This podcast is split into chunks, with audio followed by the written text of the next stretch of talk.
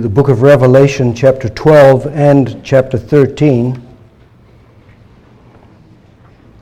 Last week, you will remember, we considered together chapter 5. This morning, I want to draw some big pictures or lessons from Revelation chapter 12 and some from Revelation 13. Our subject is war, war, war. So, verse 1, Revelation chapter 12. And a great sign appeared in heaven a woman clothed with the sun, with the moon under her feet, and on her head a crown of 12 stars. She was pregnant, was crying out in birth pains and the agony of giving birth. And another sign appeared in heaven Behold, a great red dragon with seven heads and ten horns and on his head seven diadems. His tail swept down a third of the stars of heaven, cast them to the earth. And the dragon stood before the woman who was about to give birth, so that when she bore her child, he might devour it. She gave birth to a male child, one who is to rule all the nations with a rod of iron.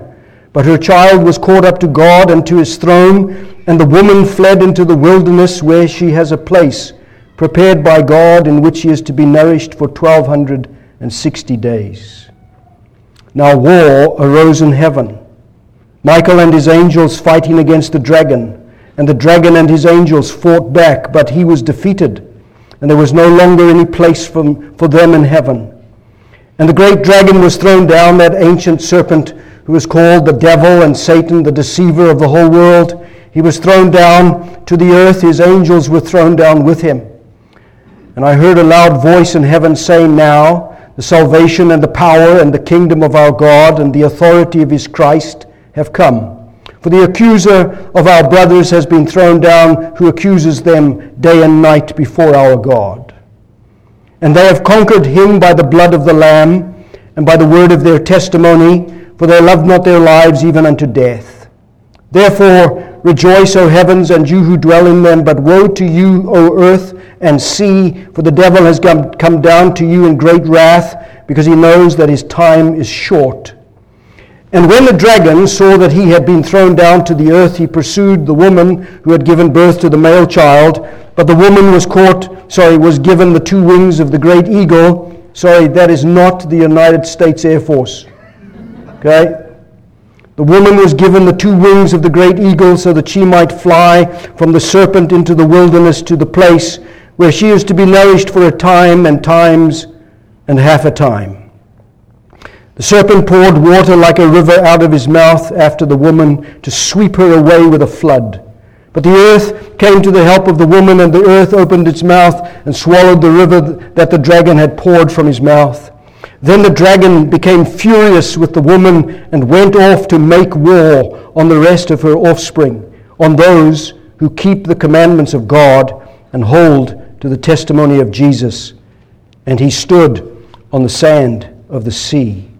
And I saw a beast rising out of the sea with ten horns and seven heads, and ten diadems on its horns, and blasphemous names on its heads. And the beast that I saw was like a leopard. Its feet were like a bear's. Its mouth was like a lion's mouth. And to it the dragon gave his power and his throne and great authority. One of its heads seemed to have a mortal wound, but its mortal wound was healed. And the whole earth marveled as they followed the beast. And they worshipped the dragon, for he had given his authority to the beast. And they worshipped the beast, saying, Who is like the beast, and who can fight against it? And the beast was given a mouth uttering haughty and blasphemous words, and it was allowed to exercise authority for 42 months. It opened its mouth to utter blasphemies against God, blaspheming his name and his dwelling, that is, those who dwell in heaven. Also, it was allowed to make war on the saints and to conquer them. And authority was given it over every tribe and people and language and nation, and all who dwell on earth will worship it, everyone whose name has not been written before the foundation of the world in the book of life of the Lamb who was slain. If anyone has an ear, let him hear. If anyone is to be taken captive, to captivity he goes. If anyone is to be slain with the sword, with the sword must he be slain. Here is a call for the endurance and faith of the saints. Now, uh, verse 18. Verse 18 this calls for wisdom. Let the one who has understanding calculate the number of the beast, for it is the number of a man, and his number is 666 which, by the way, the numerical value of, uh, if you're interested, is Nero himself. Nero in the first century. Now, let's go to chapter 17, some verses. Verse 11 of chapter 17. Uh, chapter 17, verse 11 through verse 14. Chapter 17. As for the beast that was and is not, it is an eighth, but it belongs to the seven, and it goes to destruction. And the ten horns that you saw are ten kings that, who have not yet received royal power, but they are to receive authority as kings for one hour, together with the beast. They are of one mind. They hand over their power and authority to the beast. They will make war on the Lamb, and the Lamb will conquer them, for he is Lord of lords and King of kings. And those with him are called and chosen and faithful. May God bless to us the reading of His holy word. Let's pray together. Now, Father, as we come into your holy presence to hear your word, may the Holy Spirit give us understanding and wisdom and help. For we live in troubled times and dangerous days and you have called us to be your people, and here we are.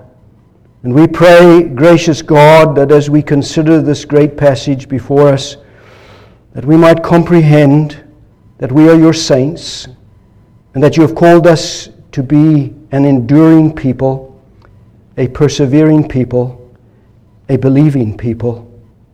Give us faith.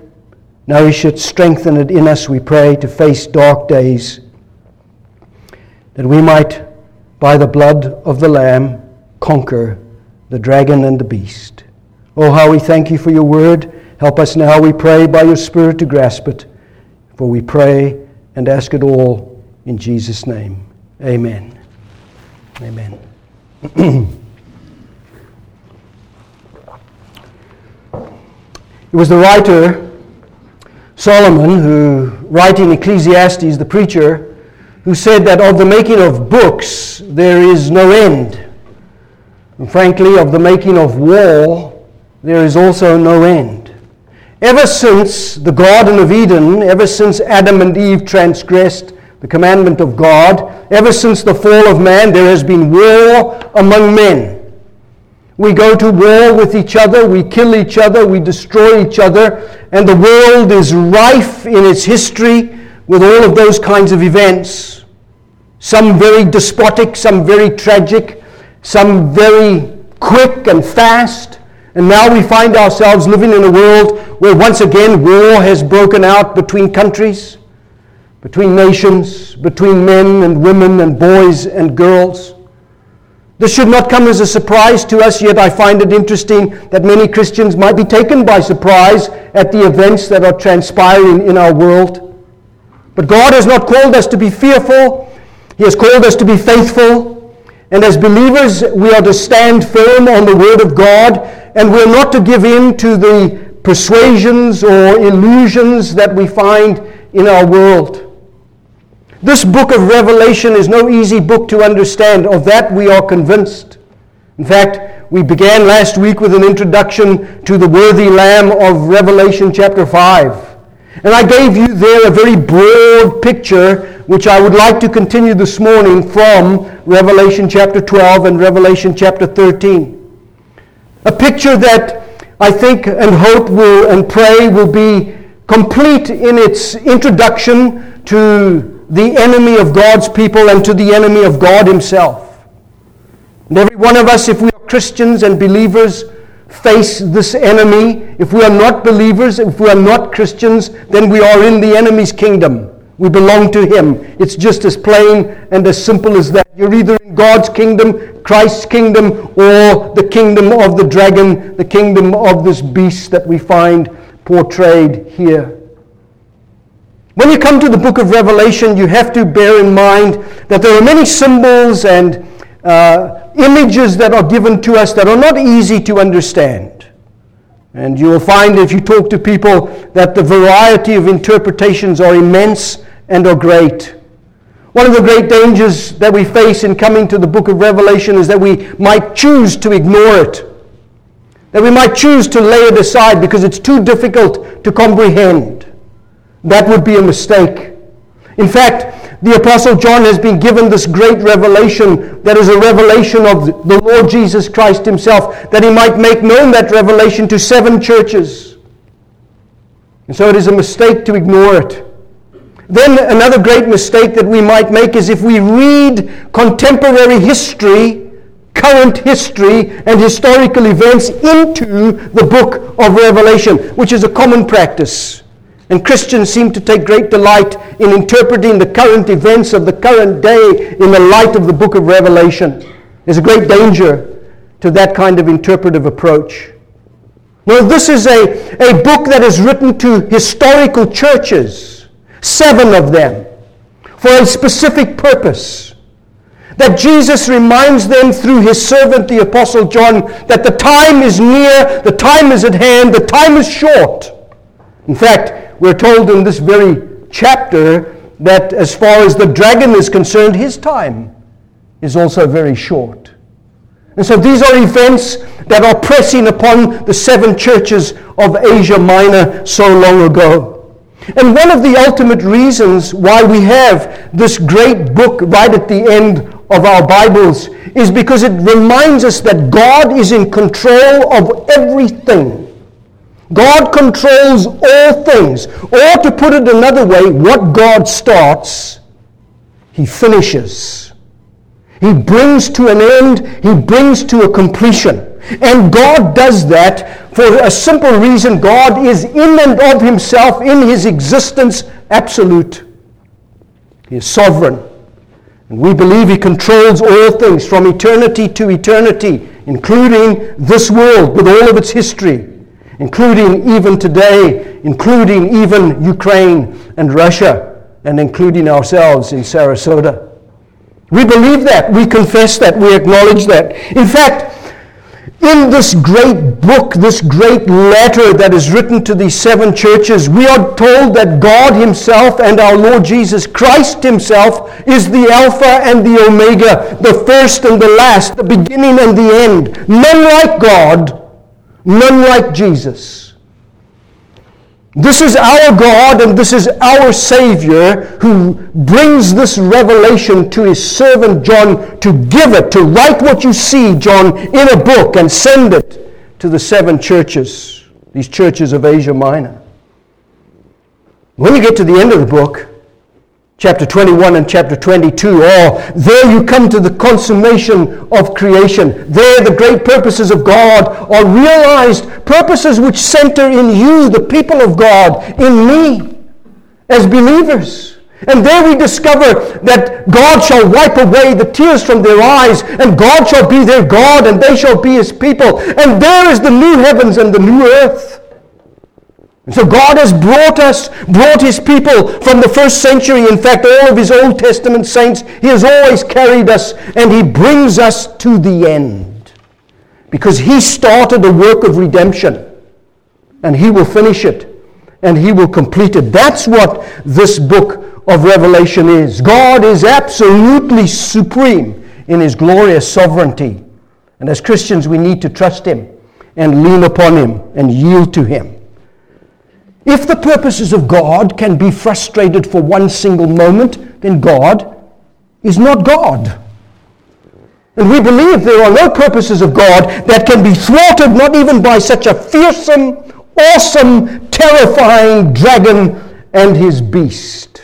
Nothing can sway God and his purposes. No, the one thing that this book, this book of Revelation should teach you and it should teach me is that God is in absolute control of all events events in heaven and events here on earth. He controls this world and he certainly controls the next. And I like that. Because that means my life is in the hands of this God who controls all things, and so is yours. And if you are a Christian, then all the richer, all the more glorious is that control in your life and over your life. If you're not a Christian, you're completely unaware of it, and yet God has brought you and sustained you to this very moment by His power. Perhaps to hear the gospel, perhaps to see Jesus Christ as He is. But you know, the book of Revelation, which is at the end of our Bible, is not the end. In fact, it's not even the beginning, really. It is the continuity of something that God has begun already. It is just simply introducing us to the plans and the purposes of God. Paradise lost, yes, in Genesis chapter 3, but paradise regained on a cross by a king who laid down his life in sacrifice for us, the lamb that was slain on our behalf. And so the beauties and the glories of an anticipated future are what we think about. What, what John says to the seven churches, I want you to think about these things. That's what Jesus is saying to them. See me in my power. See me in my glory. That's why John, when he saw him, he fell down at his feet as though he was dead, only to have Jesus say, Fear not. I am the first and the last. I am the living one. I died. And behold, I'm alive forevermore. Trust me. Believe.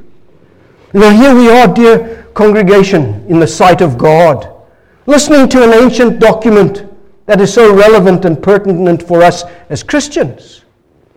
Don't forget that this is written to ordinary people in Asia Minor.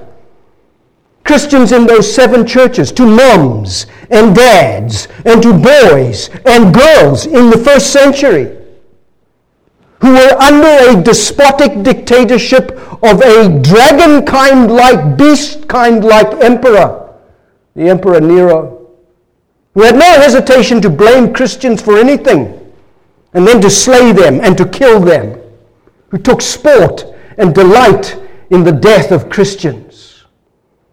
These are the people he writes to to Ephesus and to Smyrna and to Pergamum and to Thyatira and to Sardis and to Philadelphia and to Laodicea. And they've all got their problems, haven't they? They're all struggling to be faithful in this world, just like you and I are struggling as Christians to be faithful to the Lord Jesus Christ. Even the Apostle John, in writing this, is on an island called Patmos imprisoned because of the Word of God and because of the testimony of Jesus. And there on that Isle of Patmos, off the west coast of Asia Minor, there Jesus gives him, God gives him this glorious vision of what is to come because the time is short.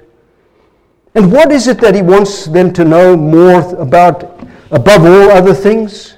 It is simply this they are engaged in a great spiritual war, each one of them.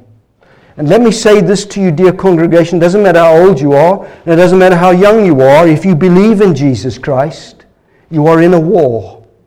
You're in a great spiritual war. And it's a frightful war, and it's a terrifying war. It is not a war per se of physical dimensions. It's not a war where you see buildings being bombed and falling down. No, it is an attack not upon your body, but upon your soul. That's what these first Christians, moms and dads, boys and girls, were experiencing in the first century. I mean, look at chapter 12 and verse 3. It tells us about their great enemy, right? He is the great red dragon.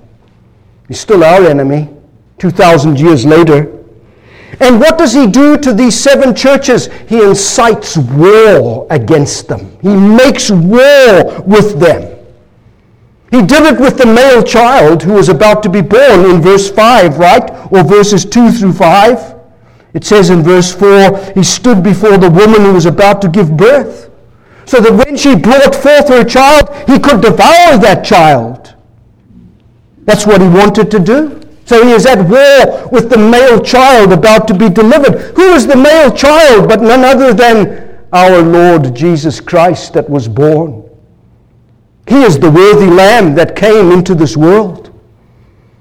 And there's nothing changed with this dragon. He is at war with God. He is at war with Jesus. He is at war with the saints of God. Every day, every moment, he is at war. The devil does not take a rest. The devil does not take a vacation. He has one intent, and that is to bring destruction upon the church of the Lord Jesus Christ and upon believers in the Lord Jesus Christ. This dragon is still at war.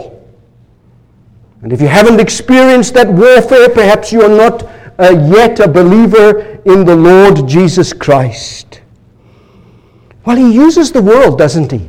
This is the master stroke, the masterpiece of the dragon himself. He makes use of a beast, of two beasts in chapter 13. He makes use of the world, its system. He uses all of those things to lure Christians away from the Lamb to take them away from Christ.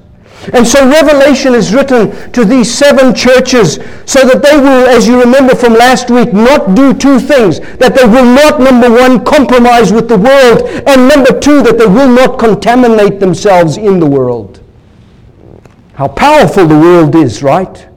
So much so that this same Apostle John wrote in his first letter, Do not love the world, nor the things that are in the world. For if anyone loves the world, the love of the Father is not in him. What is in the world? The things in the world lust of the flesh, lust of the eyes, pride in what I have, my possessions. That's John who wrote that to believers because he knows they're at war with the system and that the world is so powerful, isn't it? I mean, that's the same for you and me this morning. I was just thinking, you know, I grew up in the early days, no television. When we got the first television, it was black and white. How marvelous it was. How spectacular it was. Oh, but then it changed from black and white to, to color. Oh, color. You can't beat color. Got to have a bigger one, right? And of course, the big one back then was like this spectacular color in my home, right? And I remember thinking to myself, you know, that's how I grew up. There wasn't one, and then there was one, and we welcome it into the home. And now that is like nothing compared to what you hold in your pockets, in your bags, your purses this morning. A little cell phone with far greater power. See, the world just keeps coming at you.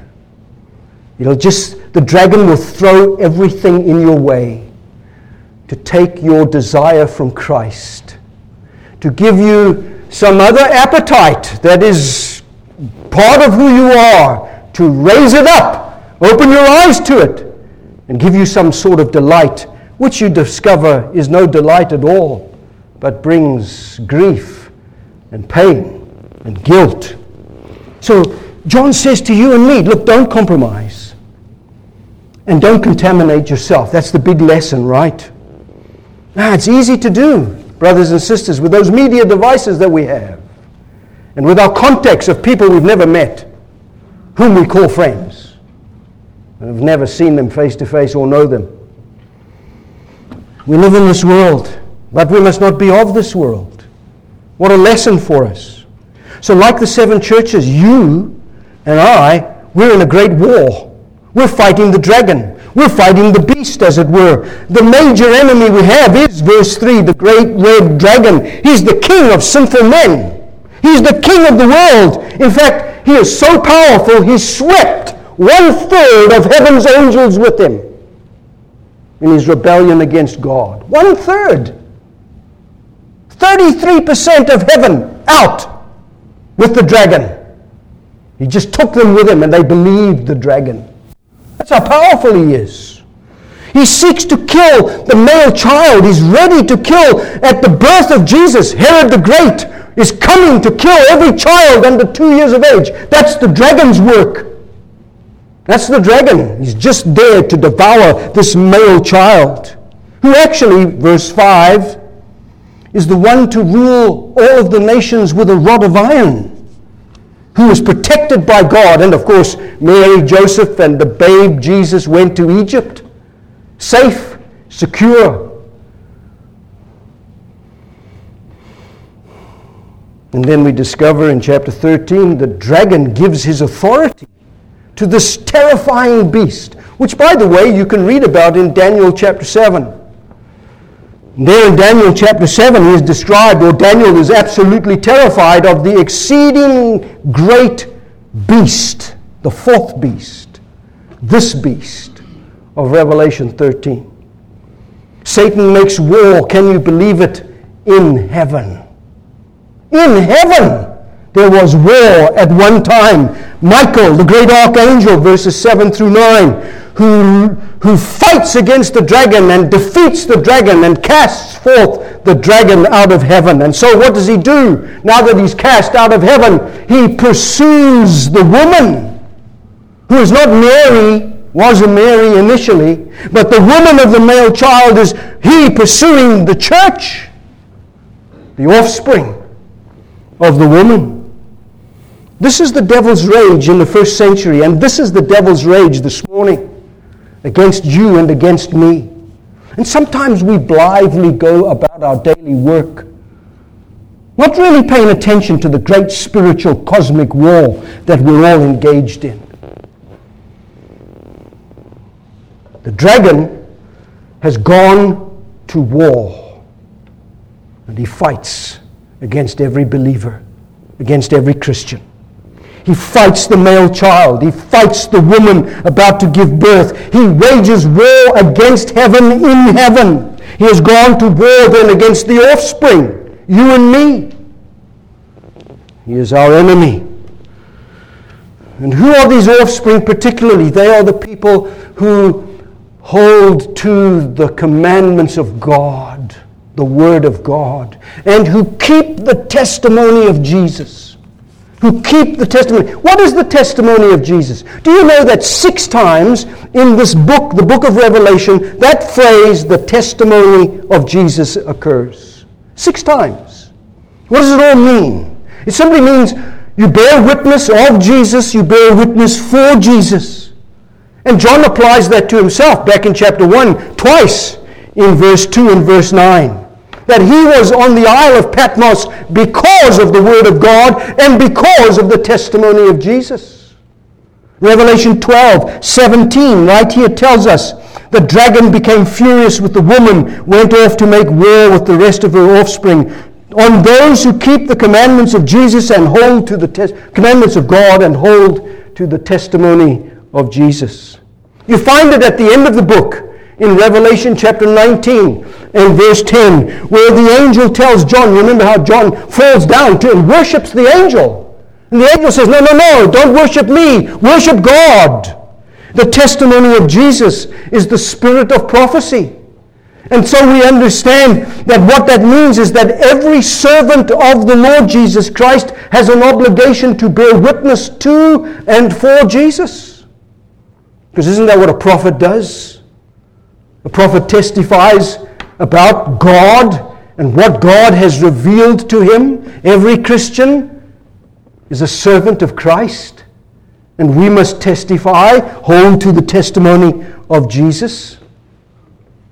I have an obligation as a minister of the gospel to hold to the testimony of Jesus, to keep it, to treasure it, to hold on to it for dear life, to value it above all things and to cast myself away as nothing in comparison to Jesus.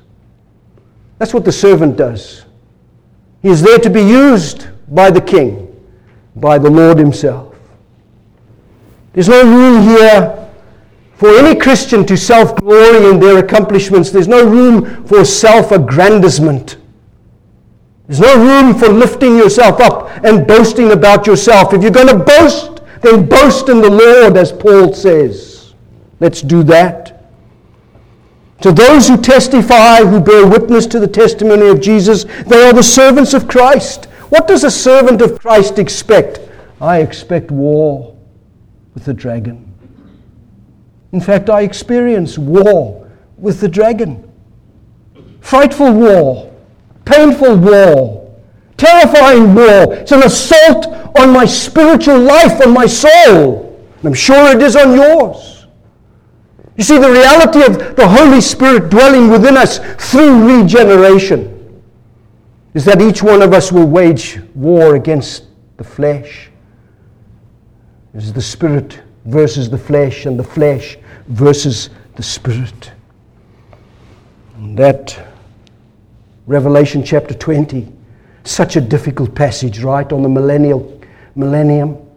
Such a hard passage on the thousand years. It describes the souls of those who have been beheaded for the testimony of Jesus. First century saints beheaded for Jesus. You see, the, the testimony of Jesus brings you suffering, brings you persecution. It might bring you death. It may do that because this is war, and the dragon makes war. Now, listen, dear congregation. Some of these seven churches, they were compromising. They even had the dragon's influence within the church. Jesus warns them, he doesn't commend them. He condemns them for those kinds of things. In fact, if you do compromise, the devil really does not troubled by you anymore because you've given in and because you've yielded to him. And so, why would the devil make war on anyone then who compromises him or compromises the gospel? He wouldn't. You're in his camp. You've moved over. If you've ever read The Holy War by John Bunyan, you get a sense of these kinds of things in the great war between Prince Emmanuel and that apocalyptic deceiver, Satan himself. Compromise for a Christian has fearful consequences. I mean, think of Samson, right? Samson compromised lost his testimony, lost his influence, lost his power, lost the presence of God because he compromised. Or think of David, who contaminated himself, right? And the consequences that flowed from that action in his life and the lives of others beyond. It is one of the dragon's biggest weapons to get you to compromise the gospel, what you believe. If he can get you to compromise, he worries none, has no worries. Ah, you know, spiritual compromise is like being in the desert, isn't it? It's like being like Israel. Where is the water? None. None to be found. The wells are dry. It's a hot place. It's a barren place. No fertile grass that you can take refreshment from. Nothing. Compromise brings banishment, brings tragedy, and it'll lead you to be a hypocrite, and it'll lead you to deny, perhaps ultimately, the gospel. This dragon, he's going to throw everything at Jesus. He's going to throw everything at the church, the offspring of the woman. He never relents. He never gives up. He wants you to compromise and he wants you to contaminate yourself. That's what he wanted for Ephesus, for Smyrna, and Pergamum, and Thyatira, Sardis, Philadelphia, Laodicea in the first century. That's what he wanted. And he was winning. He was winning. So Jesus comes along and he says to John, Now I want you to write this letter that is designed to help my people and tell them what I think about them compromising, contaminating themselves. Write to them, John.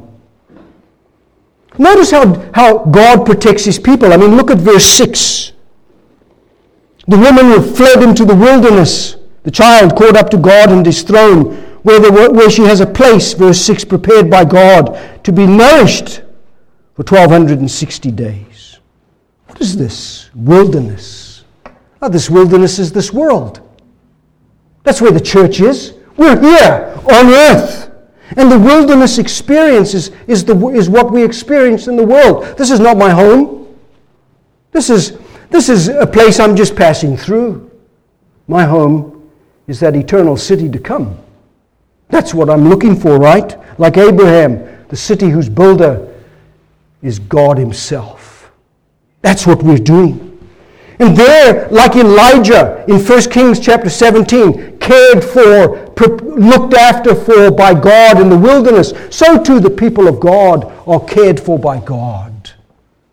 Isn't that a marvelous thing to think about? That God cares for you in the midst of your warfare. That God protects you in the midst of your warfare. If God were to take his hands off you, you perish in the blink of an eye. But here you are living, breathing, talking, working. And it's God who keeps us alive, His people, to do such things.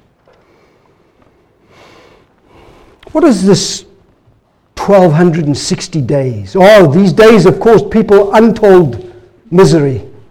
What do they mean? What do you mean, John? What is it?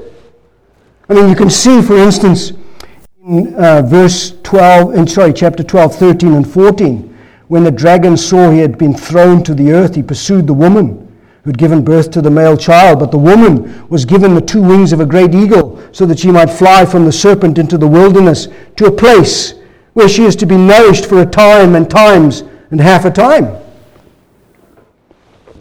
And that, of course, is just simply three and a half years, which is also 1260 days, which you get from verse 6.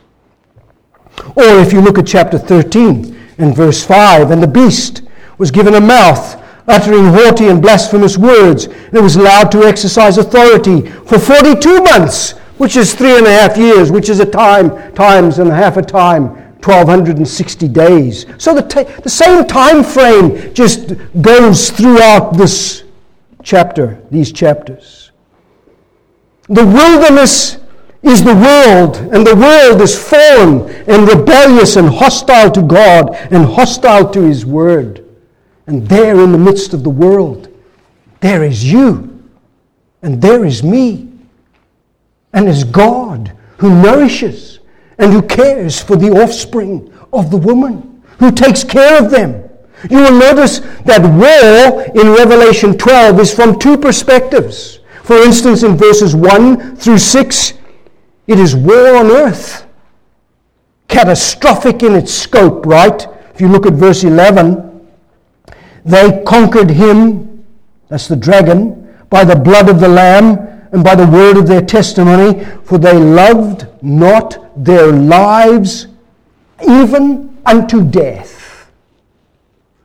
Jesus said, If you love your life more than me, you are not worthy to be my disciple. They were prepared already, first century, to lay down their lives even unto death, to not compromise and to not contaminate. War on earth. War on earth. Notice in verse 7 through 12, it's war in heaven, isn't it? Cosmic in scope. Cosmic in scope. And the armies of heaven are led by this incredible archangel, Michael, whom Daniel mentions.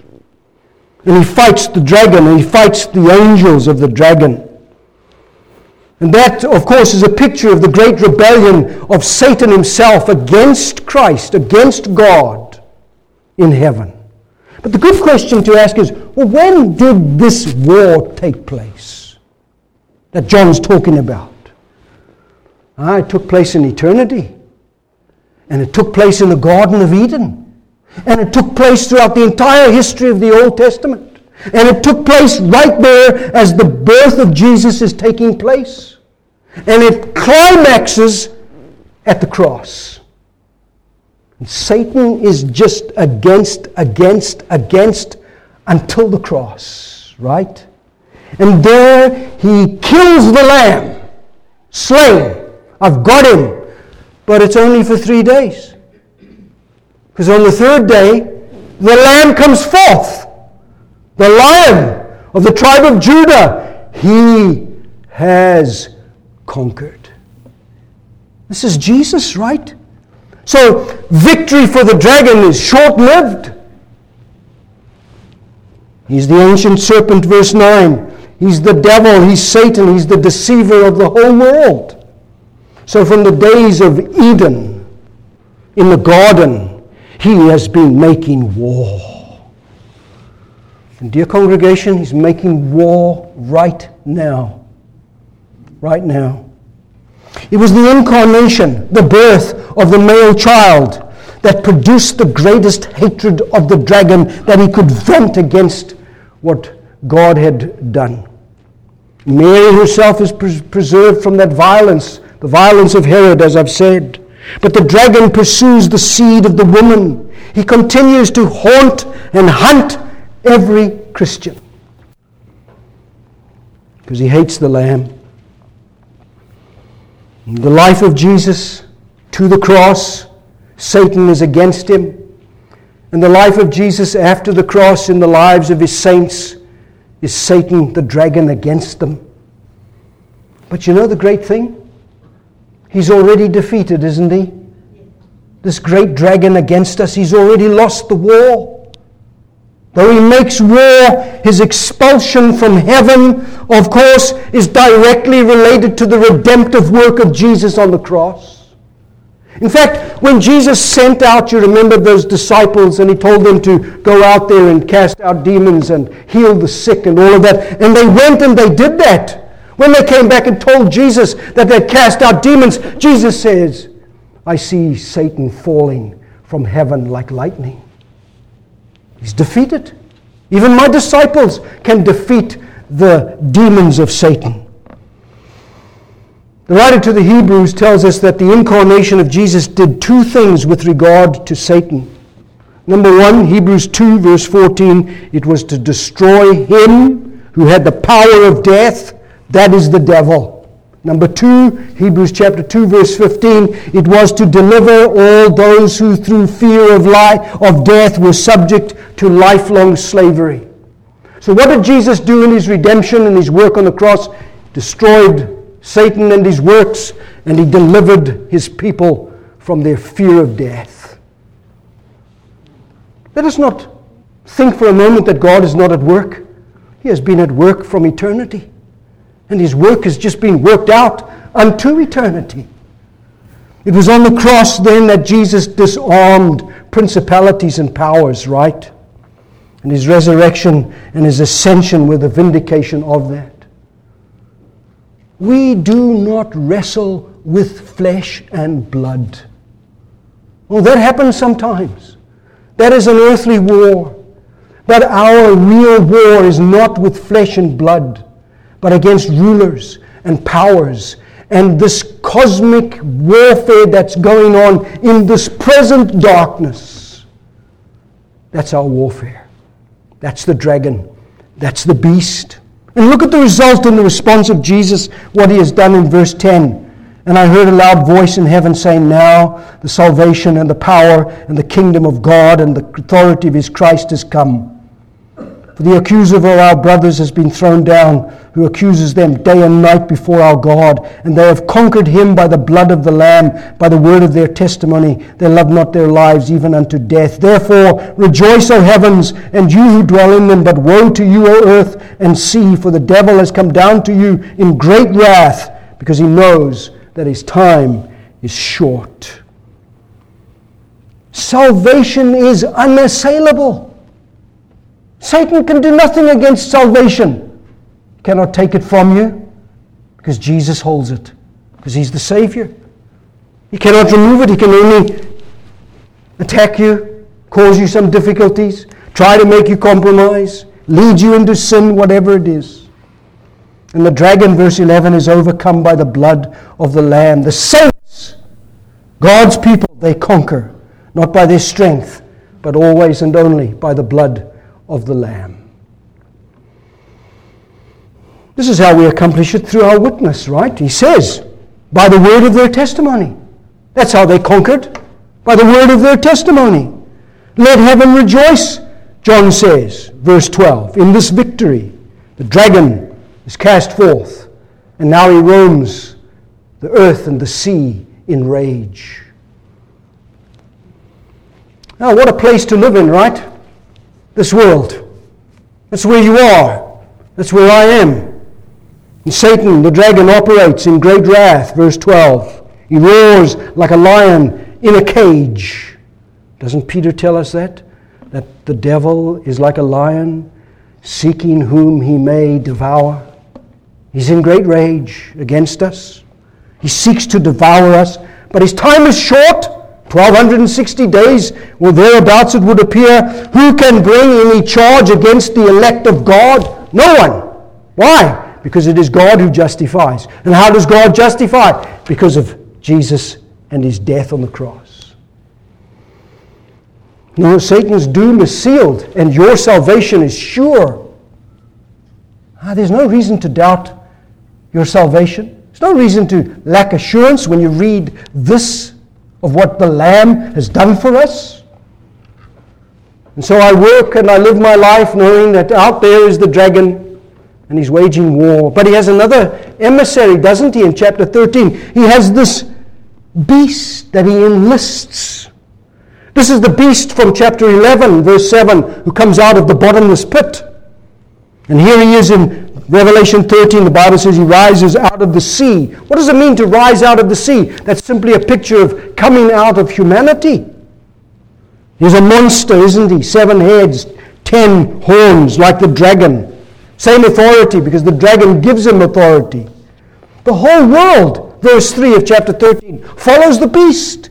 And the dragon for 42 months gives him authority, verse 4. And he makes war in verse 7. He blasphemes God. He, he wages war against the people of God. He kills them. He conquers them. He's worshipped by the world. He's anti God, anti Christ, anti church, the bride of Christ. And you know, there have been beasts in this world. There's perhaps a beast around today. Lots of beasts. Sometimes we want to nail down the identity of this beast and call him Antichrist. But the Bible never does that. In fact, John says there have been many antichrists. There have been many antichrists. They are all infested, infected by the dragon and his authority. And here is a system, here is a, a world uh, that is taken up, captured, it would appear, by the allure of the beast. So much so that we worship him, or people worship the beast. Ah, the world loves the beast because he is of the world and he is not of God and he is not of Christ. So, okay, John, this is all quite heavy stuff. What do you recommend for me this morning? Well, look what he recommends. Look at verse, verse 10 of chapter 13. At the end, here is a call for the endurance and the faith of the saints. That's what he says. So here in chapter 12, chapter 13, this cosmic picture of war, of spiritual war that I'm in, he says, John, you can overcome that. And I'm going to tell you how, he says, by believing and by persevering in the blood of the Lamb. That's the same as holding to the Word of God or the commandments of God. That's the same as keeping the testimony of Jesus. Do you want to know what you must do when all around you is falling to pieces in the world? Hold on. Hold on to Jesus. Believe His word. Hold on to Christ. Latch on to Him. He saves. He keeps. He's a sure and a steady anchor, isn't He? He's our foundation. He's our rock. He's our Redeemer. Put your whole life on Him. Cast yourself upon Him. He protects His people. He loves His people. He cares for His people. We conquer by the blood of the Lamb. So, we're in it. We're in this world and we are waging war. And John says, this is a call for you to endure as a Christian, to keep on, to press on, to persevere. This is a call for faith. Didn't you begin your Christian life by profession, by a confession of faith? I believe. I believe the gospel. I believe in the Lord Jesus Christ. John says, You did that, now keep on. Hold to the testimony of Jesus in the world. You go to work tomorrow, You face your company. You live in this world. You are faced by vile people who say terrible things, bad language, all of those kinds of things. You live in the world. You feel it. What does John say to you?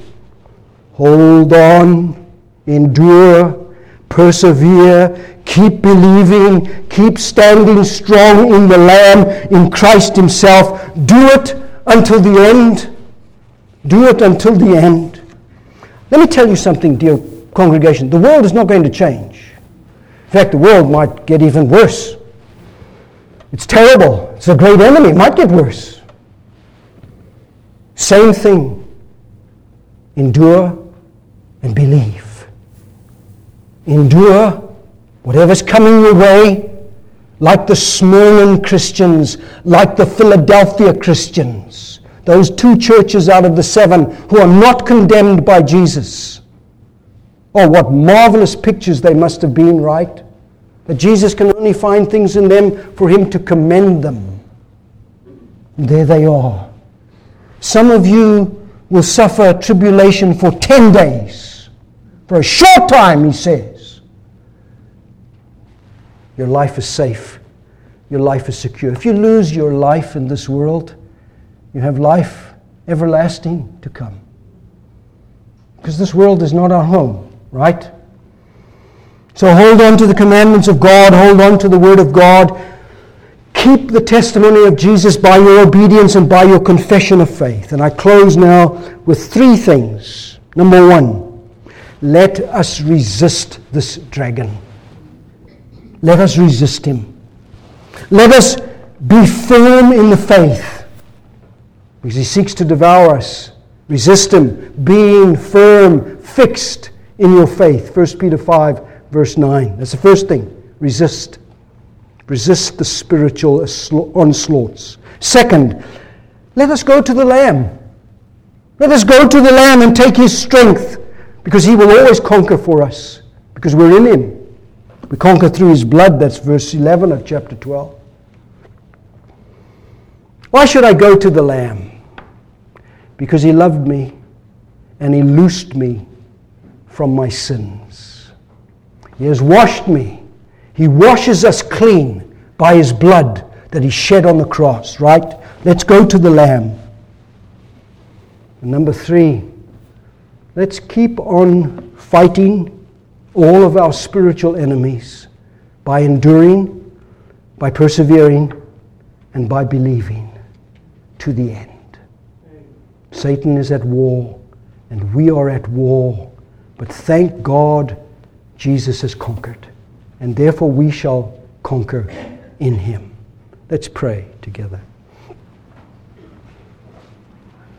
Father, how we thank you for your word, which paints this very hard picture for us to hold on to. And Father, we have just generally looked at broadly these verses this morning. There's so much more that can be said about them. But all John wants these dear saints so long ago to do and us to do is to endure and to believe.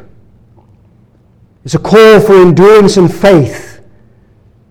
Help us, we pray, this morning to endure the war that comes against us every day, and to do it by faith, by confessing our love and allegiance, our loyalty to the Lord Jesus Christ. We conquer by the Lamb and because He shed His blood for us.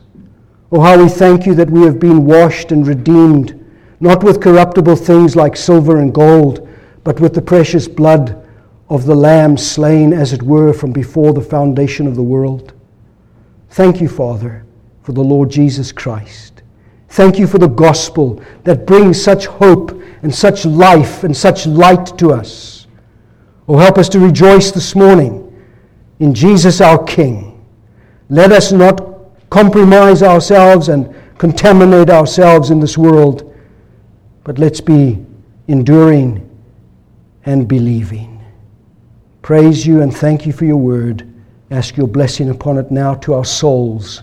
In Jesus' name we pray. Amen.